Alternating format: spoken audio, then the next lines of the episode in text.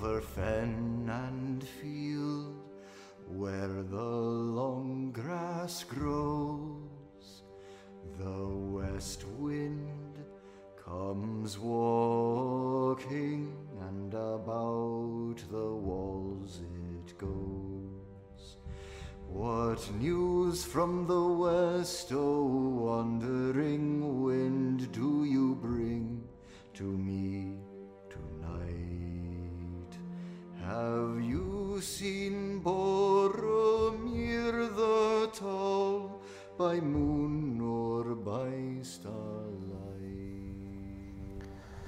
Praised be Jesus Christ. Peace be with you.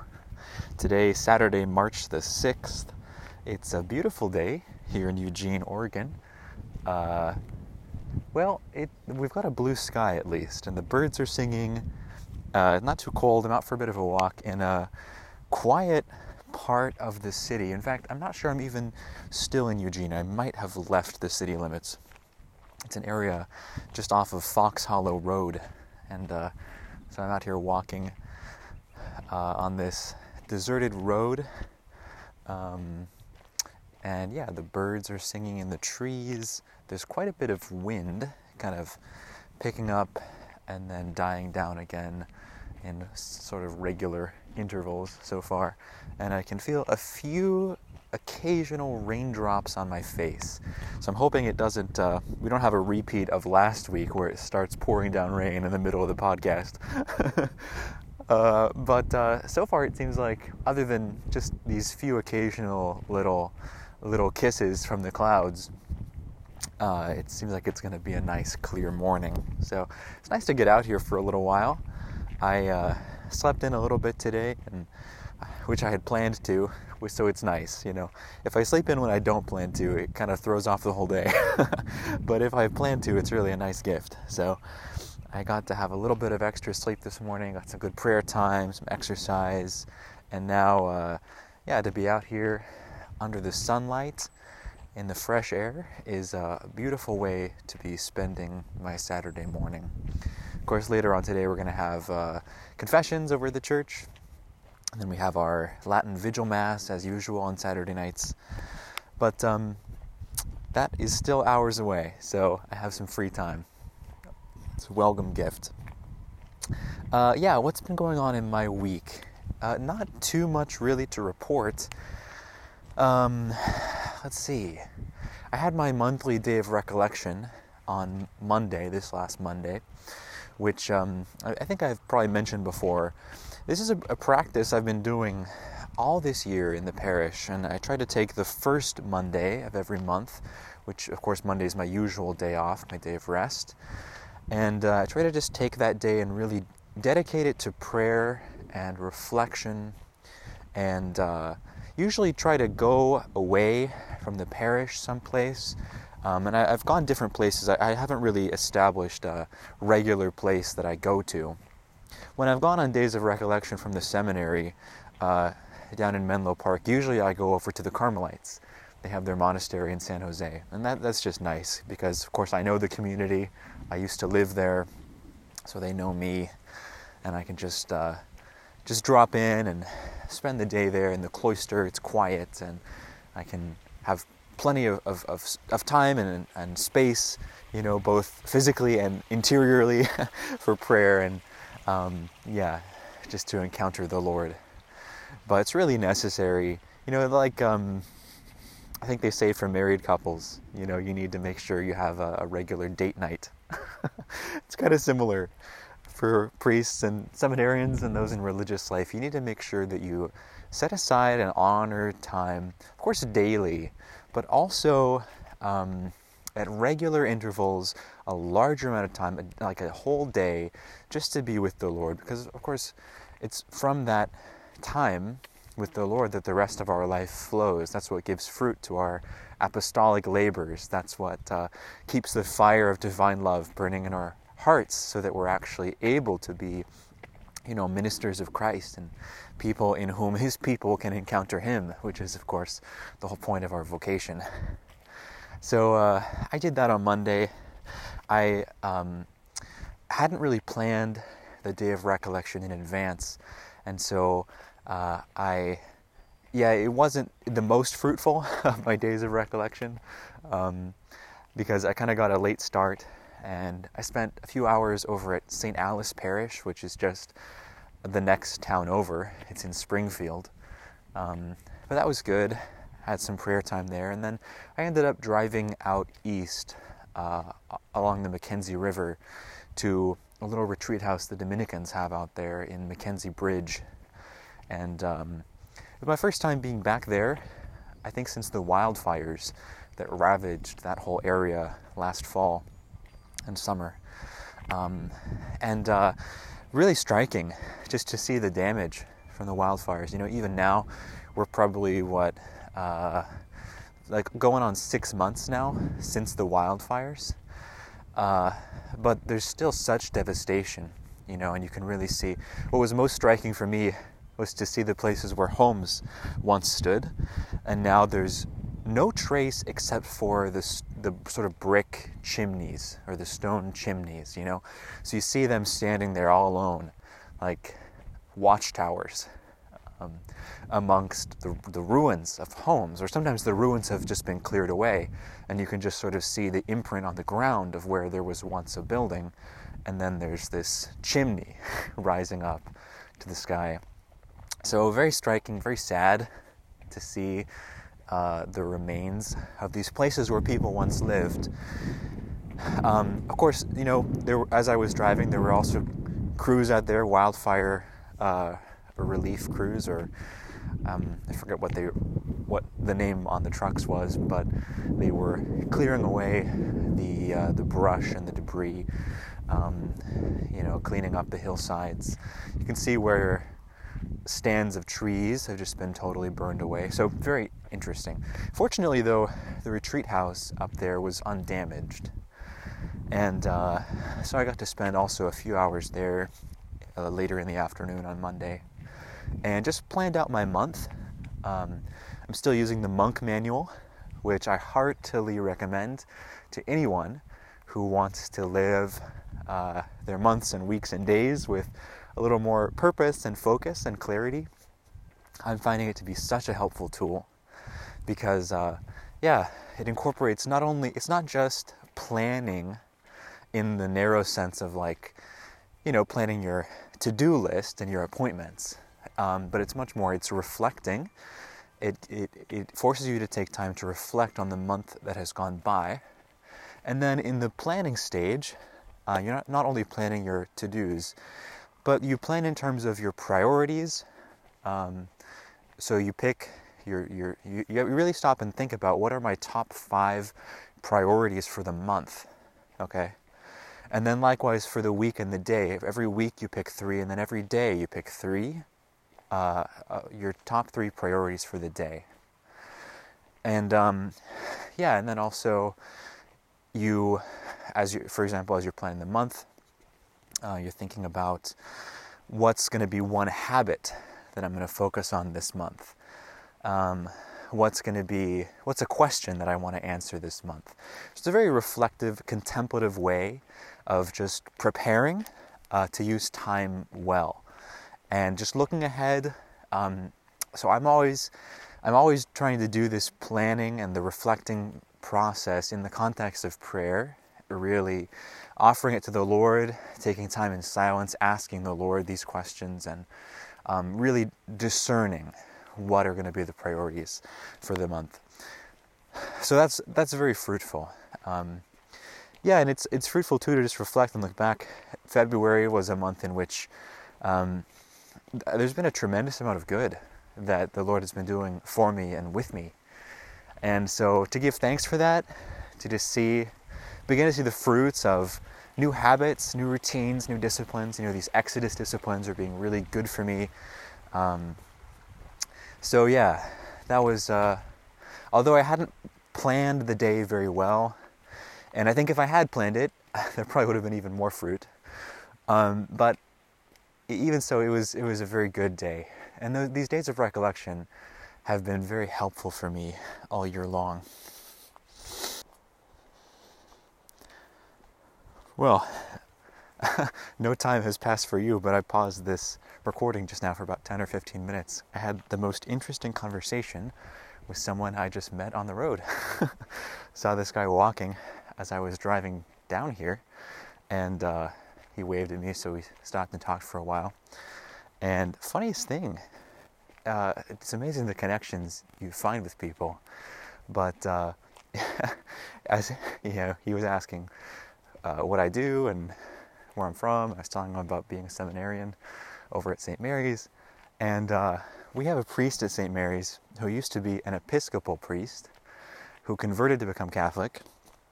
And this guy I just met on the road knows that guy because he used to be one of his former parishioners at the Episcopal Church. So, great connection. We had a wonderful conversation. And uh, moments like this are just such great blessings. Moments when uh, you find an unexpected connection out on the road. it's such, uh, I don't know, these are such tangible moments of the Lord's providence. Like, God just orchestrates these connections. I had a teacher once who said, God loves to introduce his friends to each other, which I'm finding to be true. Anyway, I'm going uphill now, so um, my breathing might be a bit labored. Sorry that you have to endure it. But uh, yeah, what else? I forget what I told you. I think I was just talking about my day of recollection. Otherwise, this week, um, in my class at the seminary, I've been doing a lot of We've been dealing a lot with borrowing money, saving money, investing money, policies for taking on debt, and just and um, like legal requirements for the parish as a corporation and when you have to consult your board of directors and you know just things like that i sat with our business manager here at st mary's the other day for an afternoon and was just uh, going through the books with her and uh, learning about payroll and how she, you know, logs the offertory collections and all this sort of thing. And to quote the business manager, she said, um, This is not the fun part of running a parish.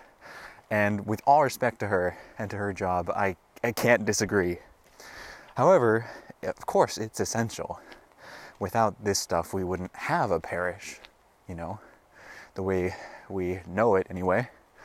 Um, so, yeah, uh, it has reinforced for me the conviction of the need to have a good business manager and a good bookkeeper. But also, as the pastor, you're the one who's responsible. Ultimately, the buck stops with the pastor. You know, you're the one responsible for everything the parish owns, all the assets, all the debts. Um, so you also have to have a good grasp of this stuff yourself. It's not enough just to have a good business manager. You have to kind of keep keep on top of what's going on, and because you're the one who's going to have to make decisions. So it's good to get this information now. It's uh, a bit tiresome, you know. I've the other day had a headache uh, at the end of the day because I had just been reading about our diocesan insurance policies for hours on end. But um, it's good. It's good to be learning it all now. Other than that, let's see. I was I was teaching again this week. Uh, the seventh graders. Oh, one resolution I made on my day of recollection is to set aside a few hours on Friday mornings um, as teaching and preaching prep time for the next week.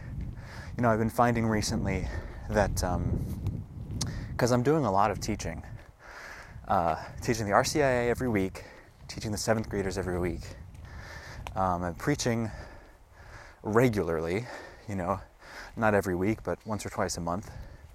And uh, sometimes other things come up too, or I have to prepare something to say. And I've just been finding recently um, like I, I, had mentioned on this podcast before, I think, uh, the, for one thing, the Lord is leading me to just do this kind of thing, teaching, preaching in a more surrendered way and not over prepare. On the other hand, though, um, several times it's gotten to be the day before or the day of, and I've had nothing really ready. and the Lord has blessed that, but it's not the way I'd prefer to work. You know, I'd prefer um, to have more of, at least to have, you know, encountered the text I'm going to preach on or wrestled with it and prayed over it and stuff beforehand. So I'm setting aside the Friday mornings to prepare for whatever lessons or reflections I'm going to give in the week to come. I did it for the first time yesterday. It was really fruitful. Um, yeah, it took about two, maybe two and a half hours. And uh, yeah, I was just meditating on the texts for Sunday, um, looking at the first scrutiny for the RCIA. We're going to have that right on Sunday morning. The scrutinies are these rites where um, they've gone through a lot of evolutions in the history of the church, but basically, as they currently exist, it's uh, it's a special moment when the candidates and catechumens, in the context of Mass, are prayed over by the priest, and the congregation prays for them as well. Um, to be scrutinized by the Lord, to, for the Lord to search their hearts. Um, and there's a beautiful description of the purpose of those rites in the RCIA book. And it's something like, you know, to reveal, to bring to light and to heal all that is broken, all that is sinful, all that is weak in the hearts of the candidates, and to reveal and to strengthen all that is good, all that is virtuous. Uh, and so basically, you know, these guys are and, and women are getting near the end of their process of conversion, um, in a certain sense. And so the the purpose of the scrutinies is really, yeah, to, to strengthen what has already begun, to bring it to completion, to uproot what needs uprooting, to heal what needs healing.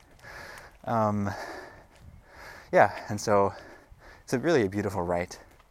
There's special readings that go with it outside the normal cycle of readings. So, with that Mass on Sunday, we're going to read uh, for the Gospel, we're going to read the story of the woman at the well, the Samaritan woman, which is so beautiful because in it, the Lord scrutinizes her heart in a beautiful way. And she leaves, you know, crying out with joy Come and see a man who told me everything I ever did. So, yeah, yesterday I just spent some time reflecting uh, on that, that gospel and the other readings in the context of this rite, thinking about what are some questions I can ask the candidates to prompt some discussion. What uh, is the Lord asking me to speak, you know, into their lives this week, uh, in the context of their coming conversion, soon to be baptized and received into full communion. And then also, I'm going to be preaching next Thursday, so I spent some time reading over those texts, reading some good commentaries, and uh, just kind of steeping myself in the text. You know, I haven't written any notes yet, but just to encounter the text, to encounter the Lord's Word, and start reflecting on it and praying over it. Um, it's really helpful to do that even a week in advance. And I don't have time, you know, preaching Thursday, I'll have time all the way up till Wednesday to write some notes and jot down some ideas. Um, but it's helpful to have this block of time set aside and try to be faithful to it every week just to get kind of a head start on the week to come. So, anyway, that is enough, probably more than enough about my life. Let's jump in to talk about Tolkien because, boy, do I have a lot to say this week.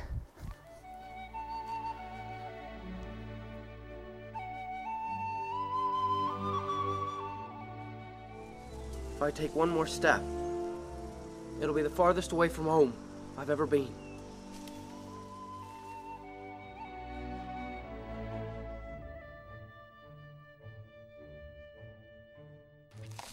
Fool of a Took.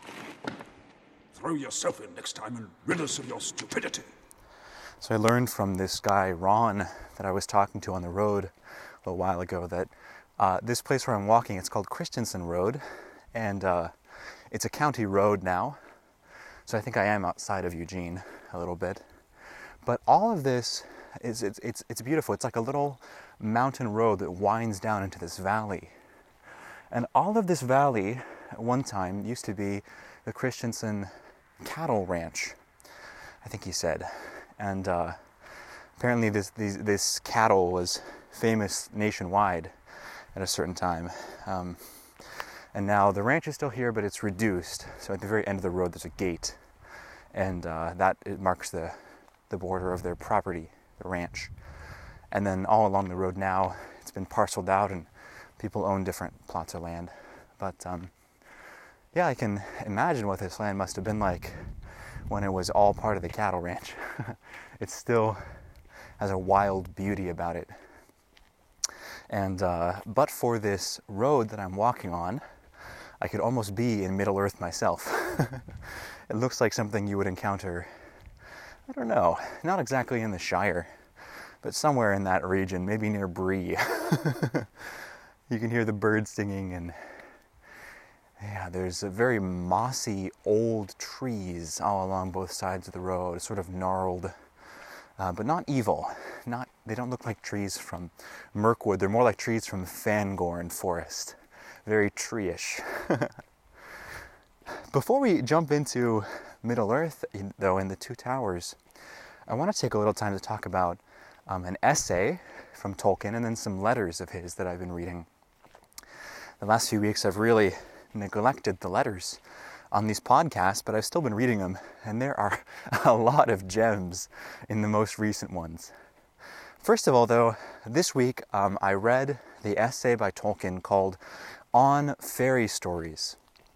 This is a very well known essay, at least in sort of literary criticism circles or, you know, Tolkieniana circles among fans of Tolkien.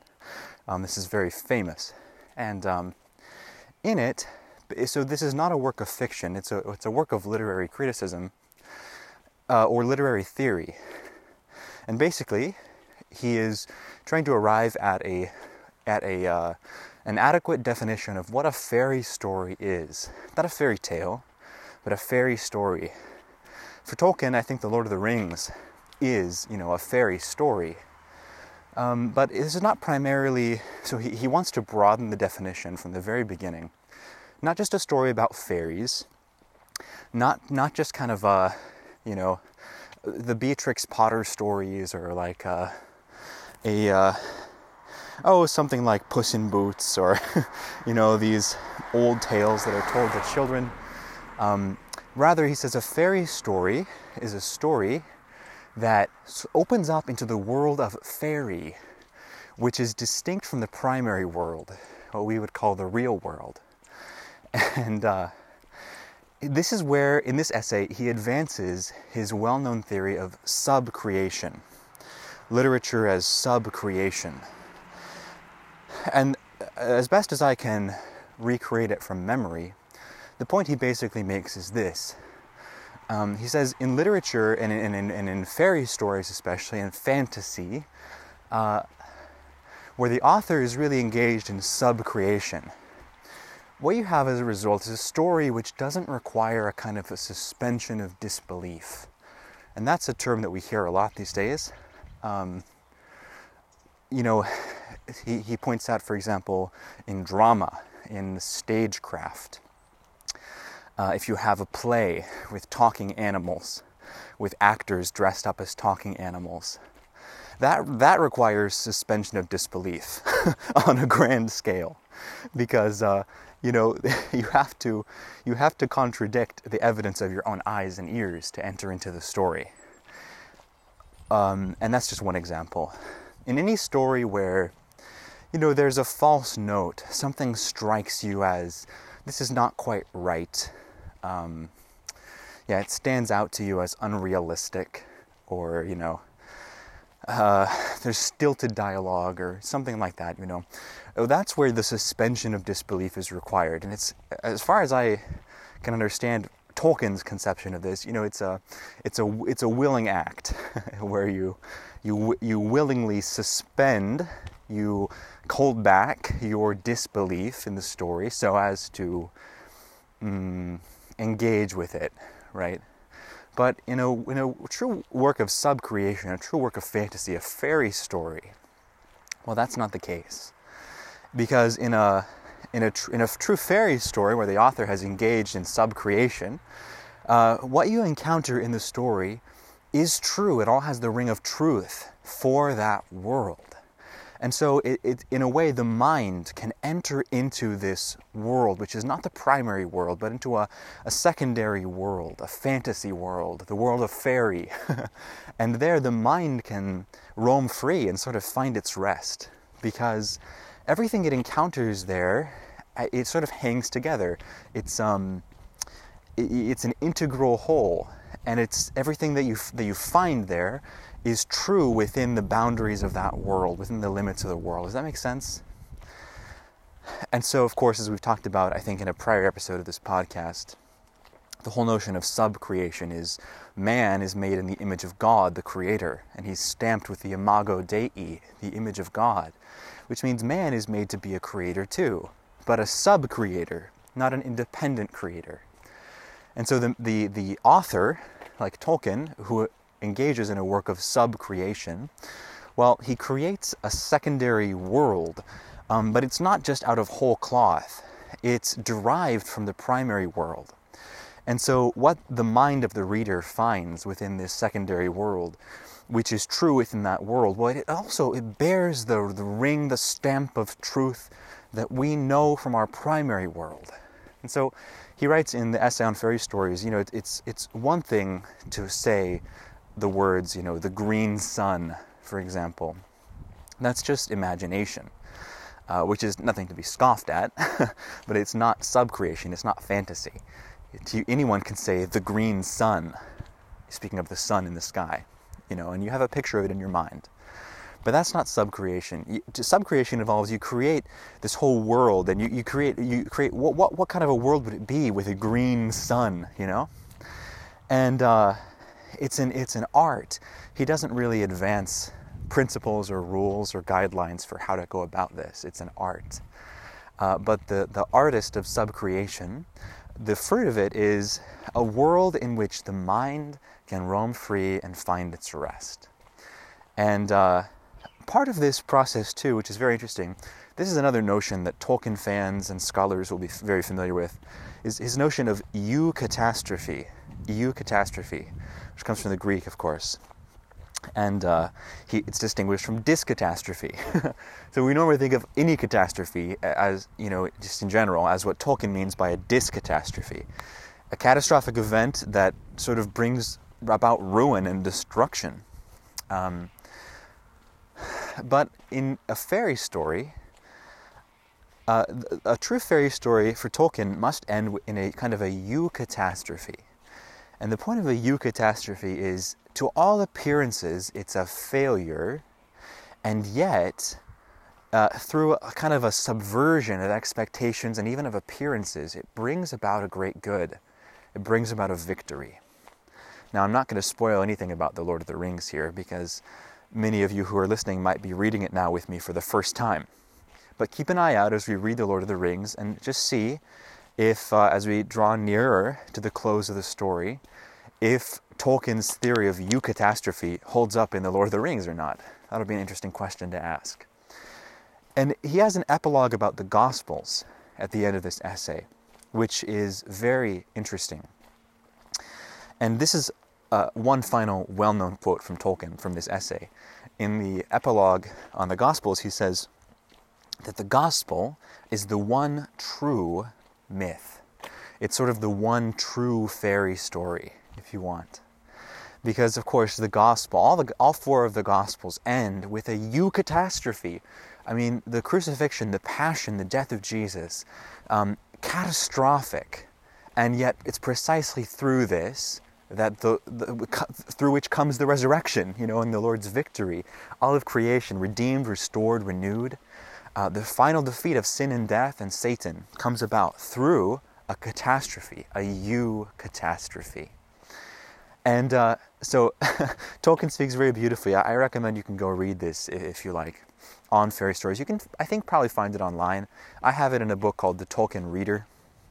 where you can find it as well. And uh, yeah, just to hear how he speaks about the Gospels. And now you can imagine an objection to this would be, um, well, who's who's to say that this is the one true myth? You know, the one true fairy story. If Tolkien is pointing out these characteristics that fairy stories have, um, then it would make sense that the Gospels just sort of follow the pattern. You know, if humans are just the kind of storytelling creatures who make stories like this and are satisfied by them.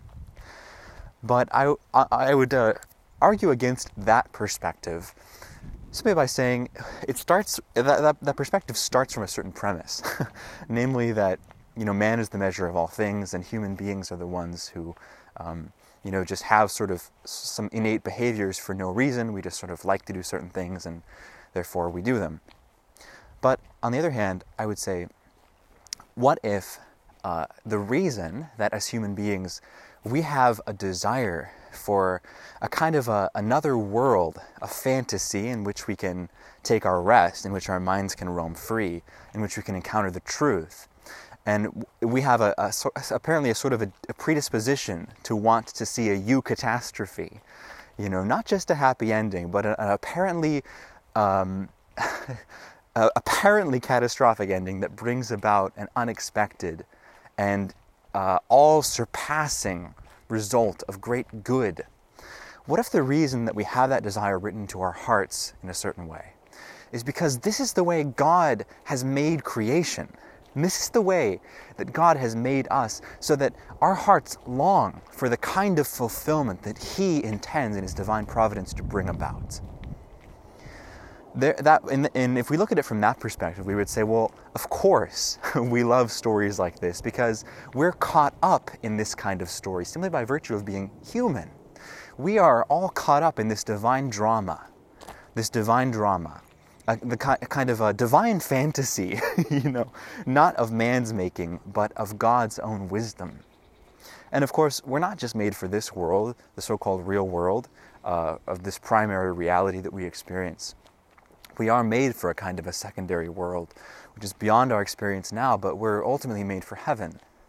And so it makes sense that our hearts long to find rest in another world and to roam free there that we uh, that we long for this kind of escape. You know, Tolkien rails against people who say fantasy is just a tool of escapism, and he says uh, um, such people never seem to to question uh, their own assumption that uh, escape from a prison is to be understood. Uh, as the same sort of thing as flight from a battle, you know. So when they talk about escapism, they seem to mean something like fleeing from a battle, and they treat the one who wants to escape with the scorn reserved for a deserter. but he points out rather than flight from a battle, um, the escapism of fantasy is an escape from a prison, you know? Uh, and who can begrudge the man unjustly imprisoned who seeks to escape and roam free upon the fields? So it's a great essay. I thought I had read it before, and after a few pages, I realized I had never gotten past the beginning. so I read it over the course of a few days this week and profited from it immensely, and I recommend it to all of you if you're interested in these sorts of things. You can check it out on Fairy Stories. Now, I also wanted to share with you a few choice quotes from some of Tolkien's letters, and fortunately, I have them here on the Kindle app on my phone. By the way, as a tip for all of you, if you're interested in doing this Tolkien project and maybe you've held off on buying the books, Amazon has a subscription service called Kindle Unlimited. Now it's $10 a month, but you could just get it for you know a few months during this project and cancel it. And the first month is free. And all of Tolkien's books are included in Kindle Unlimited. So if you're looking at the list of books and thinking that's a pretty hefty price tag to buy all these books, well, it might be worth considering if uh, just getting Kindle Unlimited for a few months might be a better a better deal for you because you can get all the Lord of the Rings, you can get the Silmarillion, Unfinished Tales, um, the letters, they're all there. So that's that's what I am using for the time being. Of course, the drawback is that once you cancel Kindle Unlimited, you lose access to the books. So that's uh, a drawback, but that is a possibility for you. So um, looking at the letters here, some of the very best quotes uh, recently are from letters that Tolkien wrote to his son Christopher when uh, he was at war, and also to, I'm sorry, I, th- I think I said Christopher, but I think I meant his son Michael. Michael, his second son, he uh, entered the service in 1939, and then he ended up uh, being uh, go- going on to be assigned to South Africa. And so there are many letters that we have from Tolkien writing to his son and giving him some fatherly advice. Uh, the first one uh, here is from uh, letter number 40 in the year 1940. Tolkien's writing to Michael and he says, I'm very sorry indeed, dear boy, that your varsity career has been cut in two. It would have been better if you had been the elder and could have finished before the army took you. But I still hope you will be able to come back again, and certainly you will learn a lot first. Though in times of peace, we get perhaps, and naturally, and for the purpose rightly, too engrossed in thinking of everything as a preparation or a training or a making one fit. For what? At any minute, it is what we are and are doing, not what we plan to be and do, that counts. But he says, I cannot pretend that I myself found that idea much comfort against the waste of time and militarism of the army. It isn't the tough stuff one minds so much. I was pitched into it all just when I was full of stuff to write and of things to learn, and never picked it all up again. So, this is a father's lament over his son being pulled out of the university where he ought to be at that time, you know, being just learning and, encountering things and forced to go into the military. Of course, this time it was still peacetime, but there's this sense that war's on the horizon. And so I like what he says there about, uh, yeah, in peacetime, um, the mind can become too engrossed in thinking everything is a, a, training, everything's a preparation, but you don't quite know what for. It's this gentle fatherly reminder to be just be attentive to who and what we are and what we're doing in the moment, and not to cast our minds too far ahead to the future. Um, there can be a temptation to just live in the future, and uh, well, it's almost a cliche to say so, but uh, if we live too much in the future, we run at risk of missing what's right under our noses right now. And uh, yeah, I, I, had a friend in seminary who would say sometimes, um, if only we knew during the day that these are the days about which one day we would say, ah, those were the days. so there's something there, you know, if we live too much in the future, we miss the day right now, and one day we'll look back with nostalgia and longing and think, ah, those were the days. So I like that from Tolkien. Another one that uh, he says to his son is this is just excellent. Uh, he's giving him some advice here about um, faith and the practice of the faith, even in the midst of the very difficult circumstances of, you know, military service and being there in South Africa. And this is a famous quote I've seen before shared on social media in, in different places. But Tolkien writes at the end of a long letter to Michael Out of the darkness of my life, so much frustrated, I put before you the one great thing to love on earth the Blessed Sacrament. There you will find romance, glory, honor, fidelity, and the true way of all your loves upon earth. And more than that, death by the divine paradox, that which ends life and demands the surrender of all, and yet by the taste or foretaste of which alone can what you seek in your earthly relationships love, faithfulness, joy, be maintained, or take on that complexion of reality, of eternal endurance, which every man's heart desires. Isn't that just piercing? Beautiful. And you know, we don't know, we don't have Michael's letters to his father. We just have Tolkien's letters to Michael. So, but you can sort of infer from the rest of Tolkien's letter of this sorts of things that his son is struggling with that he's writing to Tolkien about because the father is telling his son in this letter sort of about his own life story and, you know, as he says, my life in which has been so much frustrated. He writes about yeah, his frustrations in the past in romance and in um, the, his own military service and and you, can imagine, you know, he, he's seeing just with fatherly compassion these longings in his son's heart that he himself knows so well for romance, for love, for glory, for joy, for valor. And this is, this is his last advice. This is the end of the letter.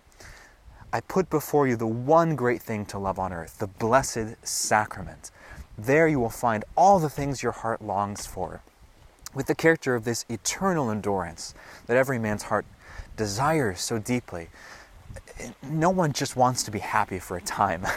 You want, you want eternal happiness. Everyone, you don't just want to be loved for a season. You want, you want love that will last forever and only grow greater and greater. And this is Tolkien places the Blessed Sacrament here in this letter as, as into a monstrance before his son for his adoration and prayer. Beautiful. Another great quote here. This is from a later letter, letter 52.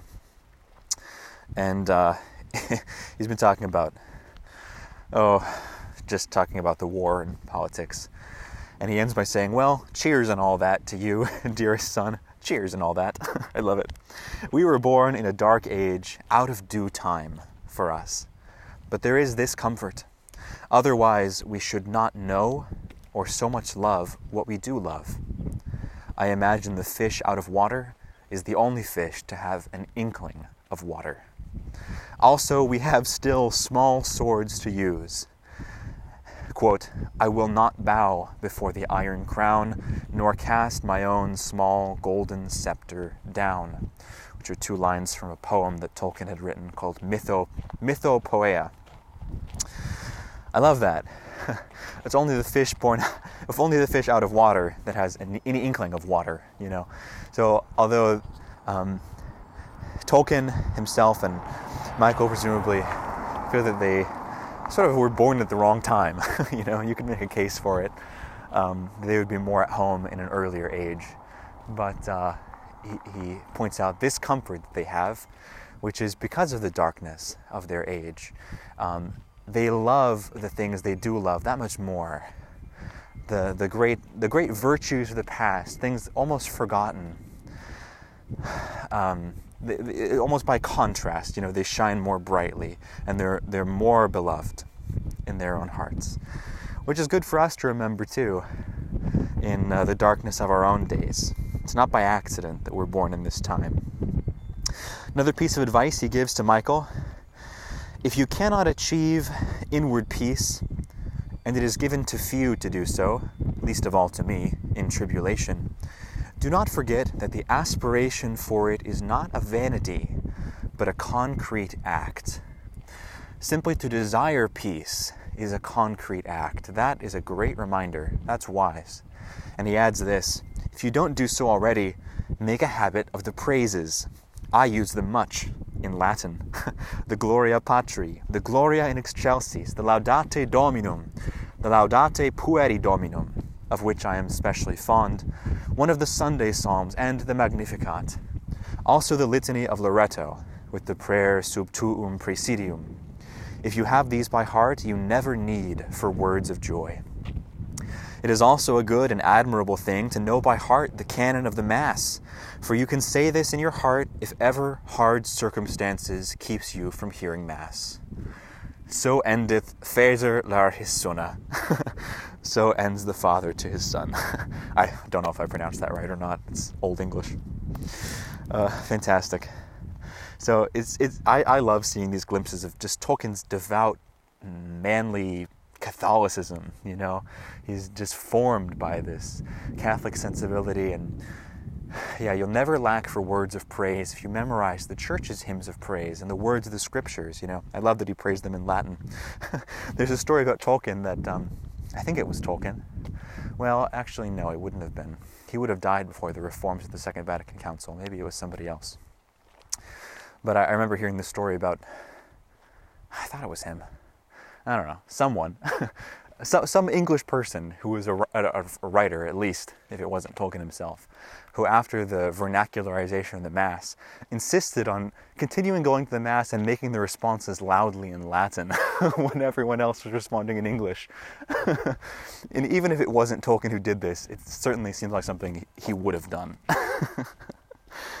okay, anything else here I wanted to share?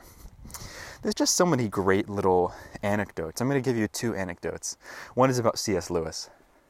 He writes, this is in letter 56, writing again, writing now to his son Christopher. He says, Lewis is as energetic and jolly as ever, but getting too much publicity for his or any of our tastes.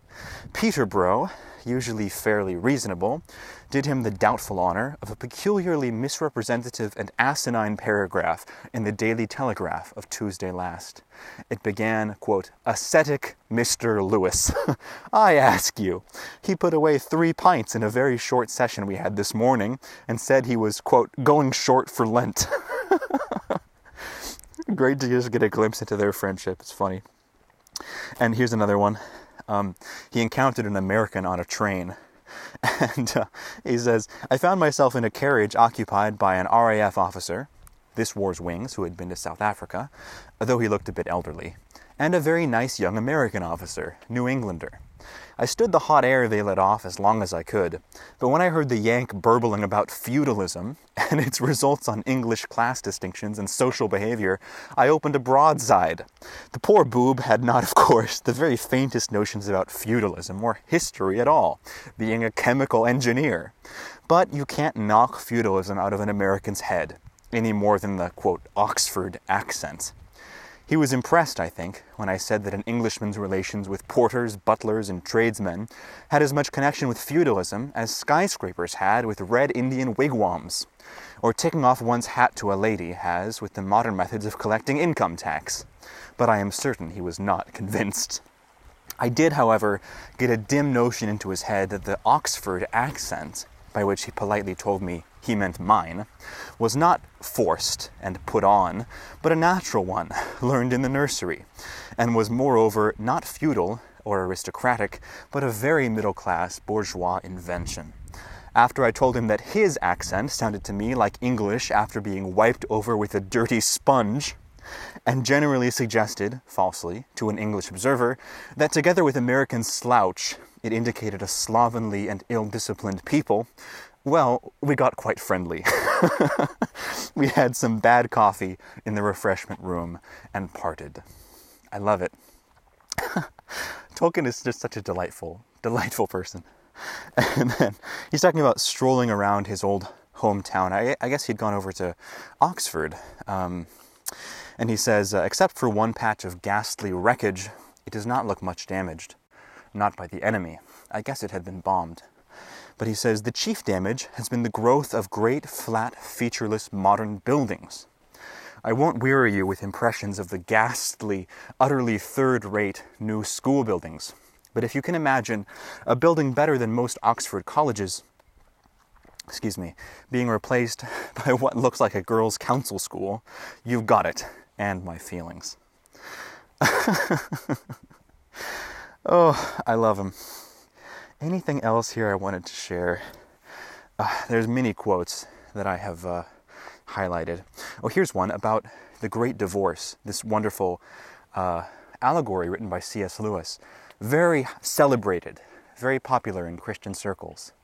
Tolkien says about it, just as a throwaway line, I did not think so well of the concluding chapter of CSL's new moral allegory or vision, based on the medieval fancy of the refrigerium by which the lost souls have an occasional holiday in paradise. I love his just uh, studied disdain toward allegory wherever he finds it. Okay. Um, there's much more that I could share. I'm skipping over many of these quotes that I've highlighted because simply I don't want to take the time, but I hope you're getting a sense from these of Tolkien's uh, personality and character as a man, not just as a not just as the author of The Lord of the Rings. Oh, here's one last one that I just have to share. I found this one this morning, and uh, it's relevant because this conversation I just had with this guy on the road um, included us talking for a little while about sermons and the general quality or lack thereof. He mentioned that after our mutual friend Father Bryce had left his former Episcopal parish and come over to the Catholic Church, that he and his wife, this guy I met, and his wife, had spent some time looking for another church to go to in this area, but they had despaired of ever finding one because the quality of sermons was so bad and he said uh, they had been spoiled maybe by, by, by Father Bryce. But uh, he was telling me about one church where the pastor would preach for an hour. And first, he would tell you the point, and then he would tell it to you again in different words, and then he'd mix all the words up and tell it to you a third time. And he said by the third time it was almost insulting that he thought so little of our intelligence that he, he felt he had to tell us three times in different words to hope that we would get the point. So here's Tolkien's words about sermons. He's writing now to his son Christopher. This is letter 63. He says, uh, As for sermons, they are bad, aren't they? Most of them, from any point of view. The answer to the mystery is probably not simple, but part of it is that rhetoric, of which preaching is a department, is an art, which requires A, some native talent, and B, learning and practice. The instrument used is very much more complex than a piano, yet most performers are in the position of a man who sits down to a piano and expects to move his audience without any knowledge of the notes at all. The art can be learned, granted some modicum of aptitude, and can then be effective in a way when wholly unconnected with sincerity, sanctity, etc. But preaching is complicated by the fact that we expect in it not only a performance, but truth and sincerity. And also, at least, no word, tone, or note that suggests the possession of vices, such as hypocrisy or vanity, or defects, such as folly, ignorance, in the preacher. Good sermons, he says, require some art, some virtue, some knowledge. Real sermons require some special grace, which does not transcend art, but arrives at it by instinct or inspiration. Indeed, the Holy Spirit seems sometimes to speak through a human mouth, providing art, virtue, and insight he does not himself possess. But the occasions are rare. In other times, I don't think an educated person is required to suppress the critical faculty, but it should be kept in order by a constant endeavor to apply the truth, if any, even in cliche form, to oneself exclusively. A difficult exercise, he concludes. And indeed it is, speaking as one who is uh, uh, a novice uh, and just learning this, this difficult art of preaching. So that, that will suffice. Again, there's much more I could share. I'm up to letter 63 now. That was that quote I just read about preaching was from letter 63, the very last one I just read this morning. So um, if you haven't been reading the letters, but this has inspired you, well, feel free to just jump in where we are now at letter 63. Um, they've been a great delight to me so far. All right, now I should spare a few minutes at least to talk about the two towers. So, since our last podcast, um, we are into into uh, book three of the Lord of the Rings. Uh, the Lord of the Rings is six books in three volumes. So we're into the second volume called The Two Towers, and we're in book three, which is the first half of The Two Towers. It's a little confusing, I know. So in this first part of the Two Towers, we're, we're not following Frodo and Sam. They've gone off on their own. We don't know where they are. They're heading into Mordor on their own. Instead, we're following uh, Aragorn and Legolas and Gimli as they track Merry and Pippin, who, if you remember, were carried away by the orcs, uh, which, which uh, ambushed and attacked their party uh, at the end of the at the end of the the uh, the river there, where they were encamped, trying to decide which way to go. You know, whether to go on to Minas Tirith or to go off into Mordor. So the orcs attacked. They carried away Merry and Pippin, and Aragorn decides Frodo and Sam they're on their own. They've they're they've they're making their own way, and um, his responsibility now is to go back and try to rescue the little hobbits if he can. So the orcs have a great head start, but uh, they pursue them like the wind uh, over all the way through the fields of Rohan, this country that borders Gondor. And uh, it's inhabited by uh, great, excellent horsemen, this race of people, the Rohirrim, who uh, breed war horses. They're proud people. They are the, uh, of old, they've been the friends of Gondor, which of course is Aragorn's people. And, but uh, there's some suspicion lately that maybe they are paying tribute to Mordor. Maybe they've sort of knuckled under and they're, um, even if not willingly, they might be in league with the Dark Power. So here are our three stalwart companions tracking Merry and Pippin and the great party of orcs across the lands of Rohan. Uh, before they can catch up with the orcs, which already seems an unlikely, uh, difficult endeavor bordering on the impossible, they meet a group of the Rohirrim riding back across the plains who tell them that they have just encountered a great company of orcs and they've routed them and burned them, and not a single one escaped. So they begin to lose heart. And, uh, but then we, we get a little while of reading from Pippin and Merry's point of view. we see the terrible sufferings they endured as they were being borne away by the orcs, and then how, in the wake of this attack by the Rohirrim, they managed to escape. They managed to escape. And uh, the two hobbits escape into Fangorn Forest. This forest they were warned against ever entering should they come near it. And in it, they discover this is the reference I made earlier in the podcast about the very tree-ish trees. they discover it's not a place that seems evil, but it's a place that's that's dreadfully tree-ish. They can't imagine any creatures but trees surviving there for long. There's no animals, there's no sound of birds. Um, there's just these mossy, ancient-looking trees. The whole place just is. Um, it, it, it, seems like a place unsuitable for any other kind of creature but a tree. and of course, where else but in this sort of forest would they encounter a creature like Treebeard who comes upon them, an Ent? Um, and the Ents are this, this wonderful race, this kind of, they're, they're shepherds of trees and uh, Treebeard tells us, well, as shepherds become like their sheep, and sheep become like their shepherds, so do Ents become like trees, and some trees become like Ents.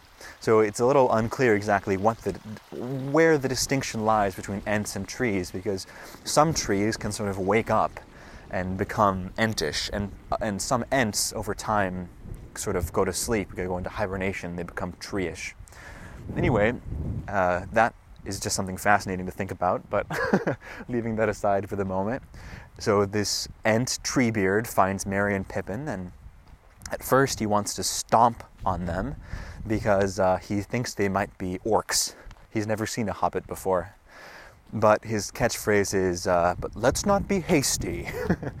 An Ent is never hasty. And like, uh, you know, as trees grow over decades, so the thoughts and the words of an Ent come slowly.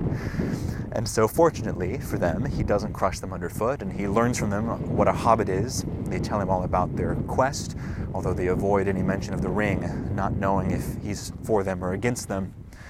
And um, interestingly, they learned from Treebeard, he says, I'm not on anyone's side, in so many words, paraphrase, because no one's quite on my side. no one's quite on the side of the forests. So he's sort of a neutral figure, like Tom Bombadil, but he's good. He's neutral good. He, he, he says he's not quite on anyone's side, but there are some uh, on whose side he is emphatically not, including the orcs, of course, and Saruman and Sauron. And it's interesting, the coming of the hobbits and telling their tale to Treebeard, it ends up inspiring Treebeard to rally the other Ents, and they go marching off to make war on Isengard and on Saruman. And uh, we later hear that this analogy, the coming of the hobbits, is like the fall of a, a few pebbles that sets off a great avalanche. And so here we see, uh, again, this sort of divine providence, right, that we talked about in an earlier episode, where, you know, if not for the uh, it's also the theme of eucatastrophe, because if not for being kidnapped by the orcs, the hobbits would never have come to Fangorn. But precisely because Saruman sent his orcs to go with, with these orders to go and kidnap hobbits and bring them back to him, because uh, you know he knows that a hobbit is carrying the the one ring, right? But he's not going to tell his orcs that because he fears they'll betray him. So he doesn't give them the whole story. He just says, "If you find any hobbits, bring them back to me." So because Saruman sent them, and uh, he set this whole thing in motion, well, the orcs don't make it back to Isengard. All they've accomplished is to bring the hobbits with remarkable speed to the very border of Fangorn Forest. And as a result, now the Ents are, are uh, awakened and the Ents are going to war. And we're going to see soon uh, what exactly the effects of this are going to be on the great walls of Isengard. So uh, that's something very interesting. Um, and then uh, the next thing that we see is Aragorn and Legolas and Gimli.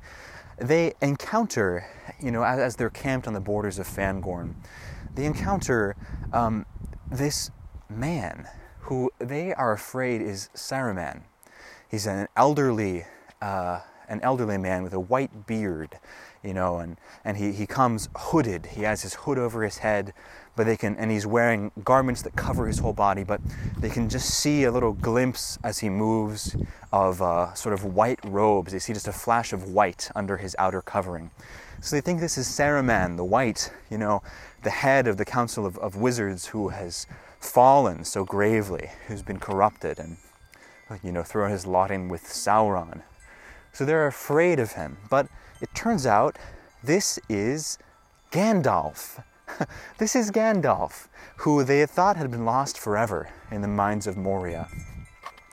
We don't get the whole story, but, but uh, we do hear from him a bit about how he survived that deadly encounter with the Balrog, and how now he's sort of risen again as someone new. There's a new identity.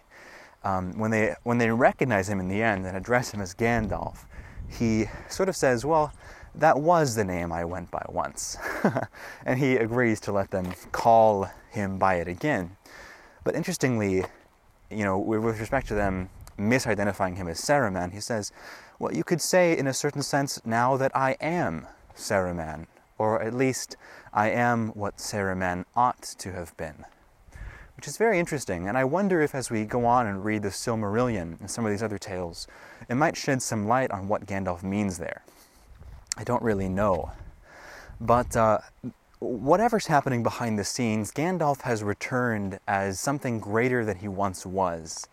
He, he, has, he seems to have a greater power, a greater majesty, a greater glory about him. He's no longer Gandalf the Grey. He's now Gandalf the White, the White Rider upon Shadowfax, this great, this great, greatest of horses of Rohan. And so uh, he, he fills them in on what's happened with the hobbits. They've gone off with Treebeard and the Ents to make war on Isengard. And then the company, um, knowing that there's no more now they can do for Merry and Pippin, but that they are safe and they hope to meet them again one day, well, they all ride off for uh, the capital of Rohan, which name I now cannot remember.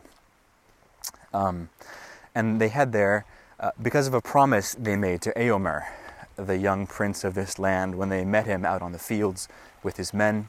He loaned them horses on the condition that once they had found news of their friends, Merry and Pippin, they would ride back to return the horses and present themselves to Theoden, the king of the Rohirrim. So they do so, and they find there their welcome is not quite a warm one. Uh, Theoden, the king, is um, bent, you know, he, he, under the weight of years, he seems to not have much vigor, much energy left in him.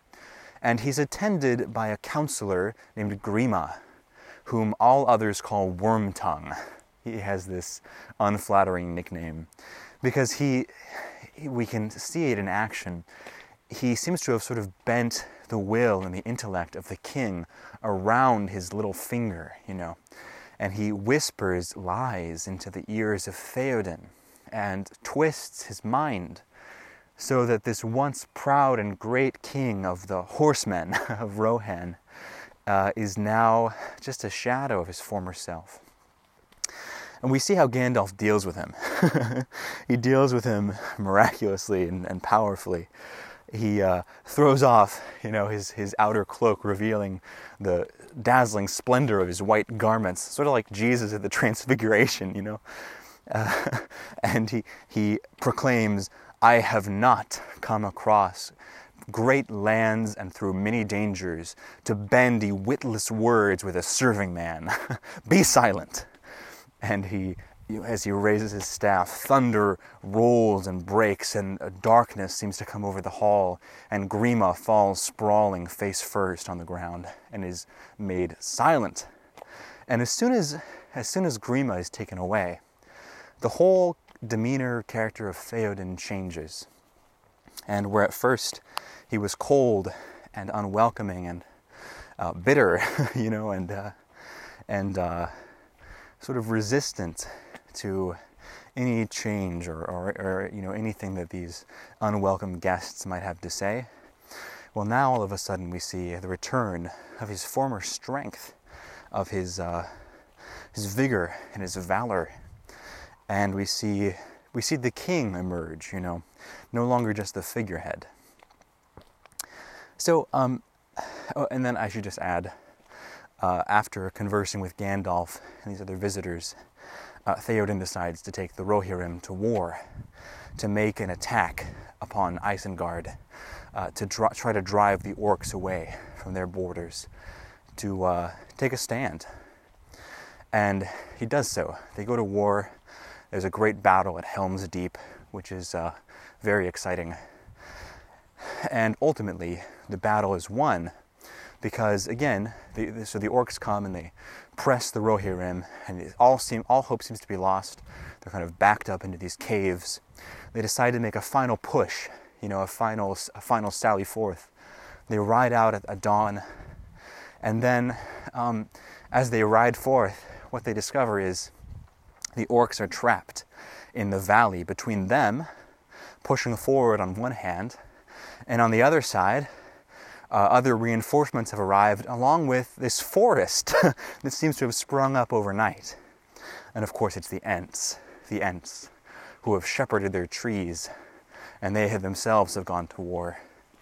And so the orcs are caught fast, and they're forced to flee into the forest from which none of them ever emerge again.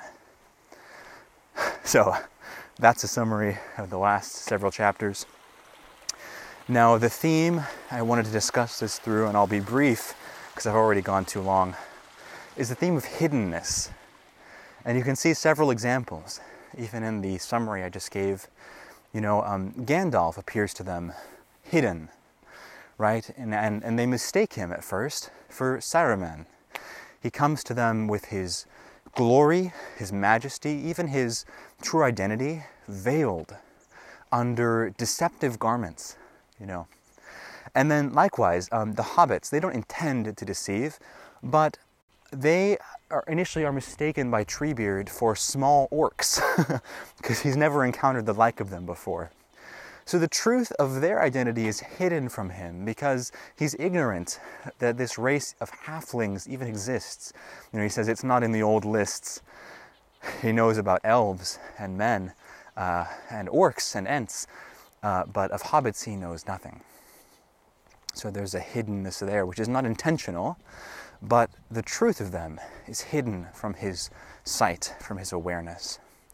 And then, uh, um, likewise, in a certain way, uh, there's, a, there's a hiddenness at play with Grima, Wormtongue, and Theoden, the king. Uh, and this is a little bit harder to parse out, but you know, on the one hand, uh, the, the, the truth of who Grima is is hidden from Theoden because this is his trusted counselor, his confidant. And he says at one time he was a man, you know, and he still is in a certain sense of the word, but at one time this was a man of Rohan, a trustworthy man. And over time he's become corrupted. He's gone into the service of Saruman, and his words are no longer trustworthy, but Theoden is, has fallen under his spell.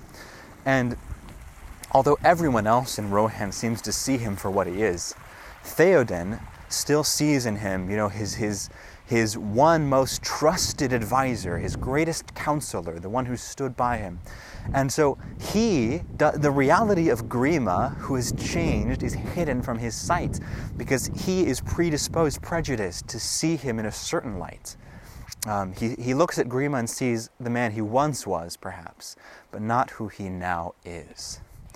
And likewise, we see um, Theoden himself. the truth of who he is is hidden, perhaps even from himself, and certainly from the people of Rohan.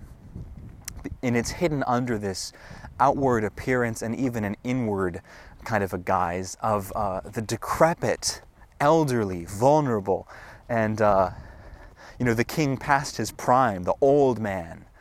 And uh, Grima has sort of woven this spell over him, you know, and, and uh, we don't know if it's like actually magic or if it's just uh, kind of the effect of years of, of ill counsel. But uh, it seems more likely the latter. But um, in, in any case, you know, Grima has kind of created this situation where um, the truth of the king is, is hidden, and he doesn't even seem to know his own strength, and the people don't know his strength. They honor him, they love him, he's their king, but everyone is shocked when he gives the call to go to war, and he is the one who's going to lead them into battle. And then, of course, the, the men are galvanized, you know, and the armies, a new hope surges through them when they discover that their king, who they thought was almost dead, all of a sudden is filled with new strength himself and is leading the charge. But uh, that aspect of him was veiled, was hidden. Again, even I think from his own sight, it was almost lost until Gandalf comes and sort of breathes upon that ember. And he takes, he, he sends Grima away. You know, if you think um, there's the parable in, in the gospel of uh, a, a, lamp that you put under a bushel basket, you know. and I just taught about it to the seventh graders. It's a polyvalent parable, there's lots of different readings, but one thing to consider is I think if you put a lamp under a basket, sooner or later it's going to go out. you know, it's going to cut off the oxygen, the flame is going to go out. So Gandalf comes, if you want, he takes off the basket, you know, he throws Grima out, who's been smothering the king, really and then just breathes upon this ember and, and, it, and it leaps back into a flame, burning, steadfast, and strong. So, this motif of hiddenness is showing up several times in these most recent chapters. Just interesting to think about from the perspective of Tolkien's Catholicism, you know, which is so clear from his letters that I've been sharing with you. Because um, well, as, this, as, as the prophet Isaiah says, um, Vere tu Deus absconditus, Deus Israel salvator. Truly thou art a hidden God, O God of Israel, the Savior. Uh, our God is a God who hides himself. and it's interesting to just consider that. And of course, the ultimate place that he hides himself is in the Eucharist, the Blessed Sacrament. Um, it's mind boggling. You know, it's a divine paradox, as Tolkien says, to consider that this is God, the creator of the universe, and he veils himself under the form of bread. What? How could this be? Of course, it's a continuation of the divine paradox, the original paradox of the incarnation. To consider that God becomes man is already a scandal. You know, it, it's, it's, um, it's outrageous that God should become a man. He puts on our human nature, unites himself to our humanity, becomes one of us, a human being, a creature, the creator. Uh, but, but, and that already is, is, so miraculous and, you know, it, it, it, uh, it may, we wonder at it. Uh, but then to consider God doesn't stop there. He makes himself a little morsel of bread. Like St. John Paul II says in a wonderful poem, more real than the universe. A morsel of bread more real than the universe because it is God at the at the deepest level of its substance, you know, beneath the appearances which veil it, the substance, this is God. This bread is God. what? Yes. And when we gaze upon the Eucharist in adoration, in the monstrance, we see the face of God, hidden, yes, veiled, and yet in being veiled for us, it's revealed to us. There's a beautiful mystery there we can contemplate for our whole lives and on into eternity. You know, it reminds me of a conversation I had once with a group of seminarians where we were taken for a tour of uh, Oregon Catholic Press. OCP, this publishing house up in Portland. They publish hymnals, they publish like the Breaking Bread books and different things. And so, as part of a summer program we were doing, we just had a little tour there. And um, someone who works for OCP came up to our group, and uh, I think he sort of wanted to stump us. You know, he has a question for us, and he says, uh, he says, "Yeah, I've been working on a translation of, of this hymn." or I've been working. I don't know if it's a translation. I've been working on this hymn, and um, yeah, the author of the hymn says that God hides himself. God hides himself like that. And what do you guys think about that? because I don't think our God hides himself. God reveals himself. He wants us to know him, right? I don't know if he was trying to stump us or if he really had if he really had this question. As I remember it, it was sort of an ironic question. He's like, "Yeah, right," but um, I was bold, and I said to him, "Well, Saint Thomas Aquinas would disagree because he says um, in his great hymn Pange Lingua, he says." Um, Godhead here in hiding whom I do adore. Godhead here in hiding. This is uh, referring, of course, to the Eucharist, whom I do adore. So we know this is God's pattern with us. He hides him, He veils Himself. And thereby He reveals Himself to us, but He wills to come to us hidden, right? And uh, so it's interesting to consider uh, why. and there are many possible reasons. One is, you know, um, the glory, to see the glory of God unveiled is sort of more than we could handle. Even the Greeks had a notion of this. You know, in, in, the, in the ancient world, there was a notion like that the, the, pagan gods would come down off of Olympus and they take on human form or the form of an animal. Because if a mortal was to see the god as they are, we would ter- burn up. We turn to dust, you know.